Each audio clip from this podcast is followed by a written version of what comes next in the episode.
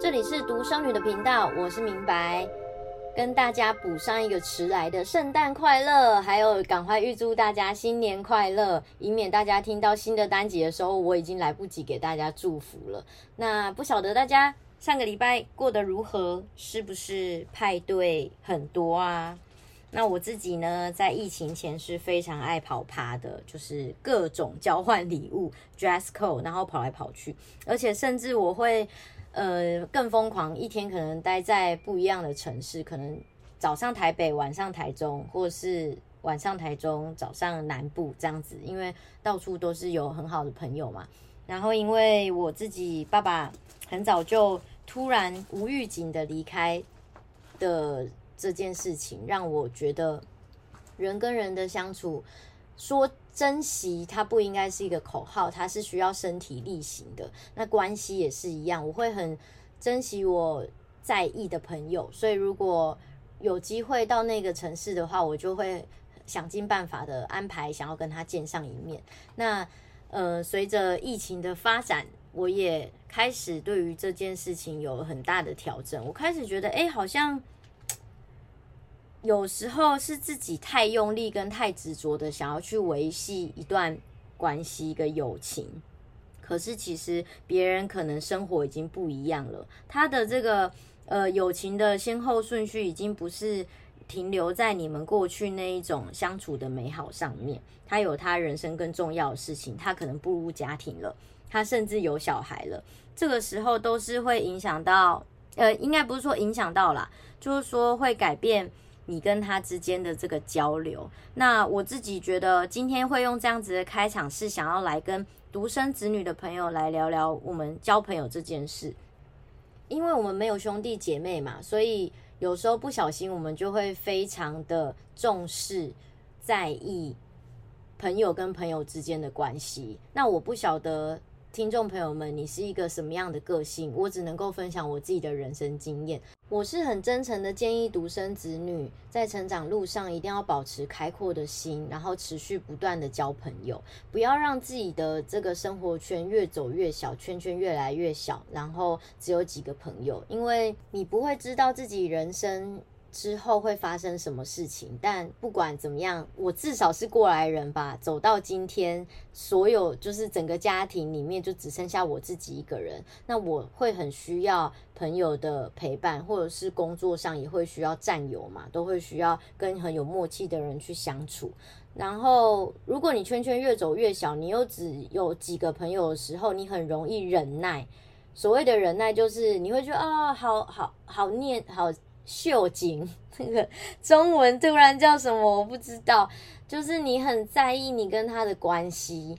然后就会不小心忍受了太多对方的缺点，那你会忽略掉自己的感受，你会觉得哦没关系啊，我就是为了想要维持我们这一段友情，所以 OK OK 你的个性本来就这样我知道，那这个时候就呃让你静一静啊，让你做你舒服的事情啊，让你讲你喜欢听的话，即便可能我不喜欢我不舒服，但是为了大局我会觉得好，那就这样子忍受忍受，反正大家有革命情感这样子一路走过来也不容易嘛。No no no， 你真的会内伤的，我自己就差点内伤了，因为呃，我自己是属于比较容易忍耐的那一种，然后我会蛮包容朋友的个性，我很哎，我很喜欢每一个朋友他本来的样子，他本来个性就是这样没错，所以我知道他的缺点，我知道他的优点，那缺点的部分如果我可以的话，我就先忽略掉忽略掉，我也不会去正面的跟这个朋友说。有些人他会说哎、欸，你在意你的朋友你就应该要跟他讲叫他改，可是为什么我我是谁啊，我的立场是什么， 我, 我为什么有需要去叫人家改变个性或行为，这么大跟着他的人生这么久的事情，这不是我的功课，这是他的功课。那他的这个行为可能是某部分的人不喜欢，也许是他的朋友不喜欢，不代表其他的人不能接受啊，他可能这样子的个性在他的职场领域当中发挥得很好，那你为什么要这样子去干扰别人的人生，可能是他的优点啊，因为所有的事情他不是绝对的好或绝对的坏嘛。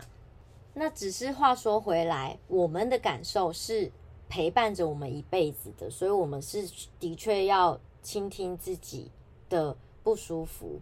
那我自己的化解是我也蛮难化解的，在这部分没办法给任何人标准答案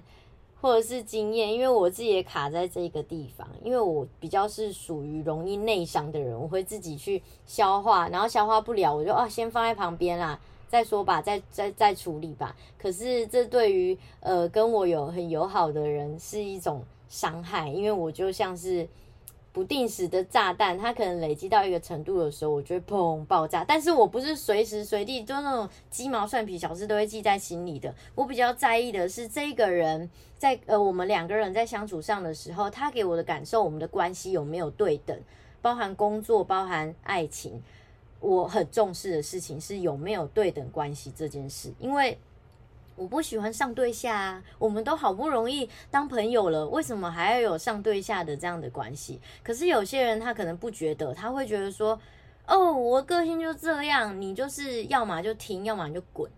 可是很有趣哦，有些独生子女因为自己生活圈比较小，然后朋友比较少的关系，所以他会选择盲从，会选择委屈自己去成全这一段友情的维持。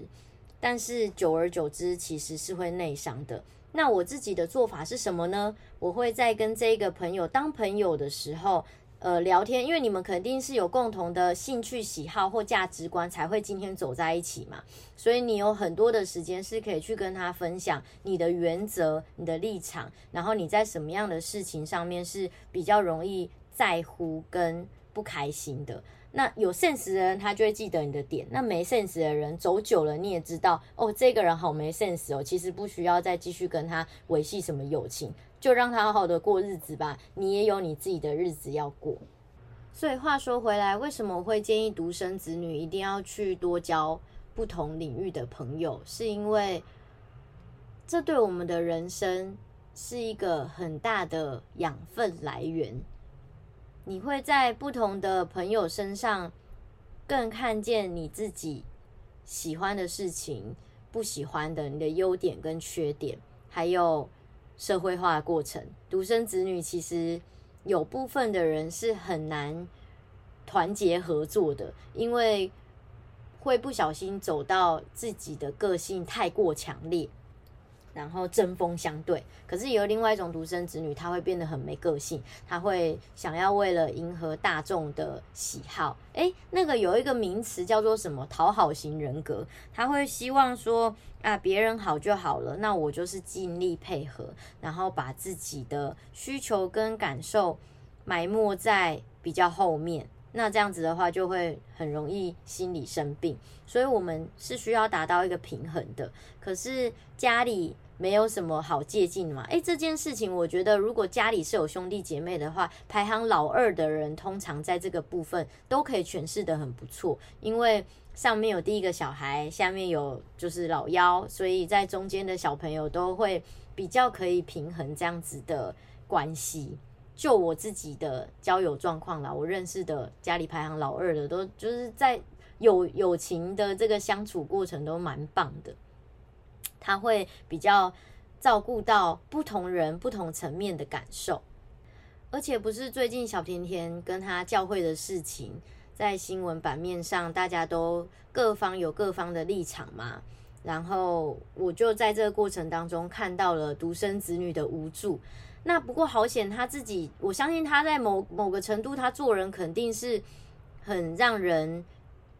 安心的，所以他很多朋友在他遭受到这些挫折的时候是马上站出来的。可是我在这边也不会去抨击他的教会有任何不 OK 的地方，因为的确教会他也有他很棒的部分，所以当小甜甜在当时脆弱的时候也有这样子的群体去包容他，陪伴他，爱他。那只是说中间的一些沟通还有误会摩擦爆出来了，那所以小甜甜她还有别的其他的朋友为她站台为她发声嘛，这就是很典型的独生子女会需要一个依靠的例子啊。不然的话像她也是没有父母不知道在哪里，然后最亲的这个阿公阿嬷也都走了，她要怎么办？她遇到这么大的事情要要该怎么样去消化呢？所以呃大家真的要保持开阔的心胸。如果你有意识到你自己是个性很强烈的人，当然你觉得跟自己住在一起舒服自在就好，那你也不需要改变。可是如果你也觉得这个对你来说是一个问题的话，试着保持一种调整，让自己可以更融入不同环境，然后去交不同的朋友。我觉得对于我们的人生成长路上是一个很棒的事，也不会让自己在一些事情上面太过于执着，或是没有办法走出来。好的，今天独生女的个人单集就到这边啦。最后再次祝福大家新年快乐，新的一年所有的事情都可以顺心成真，最重要的是身体健康哦，拜拜。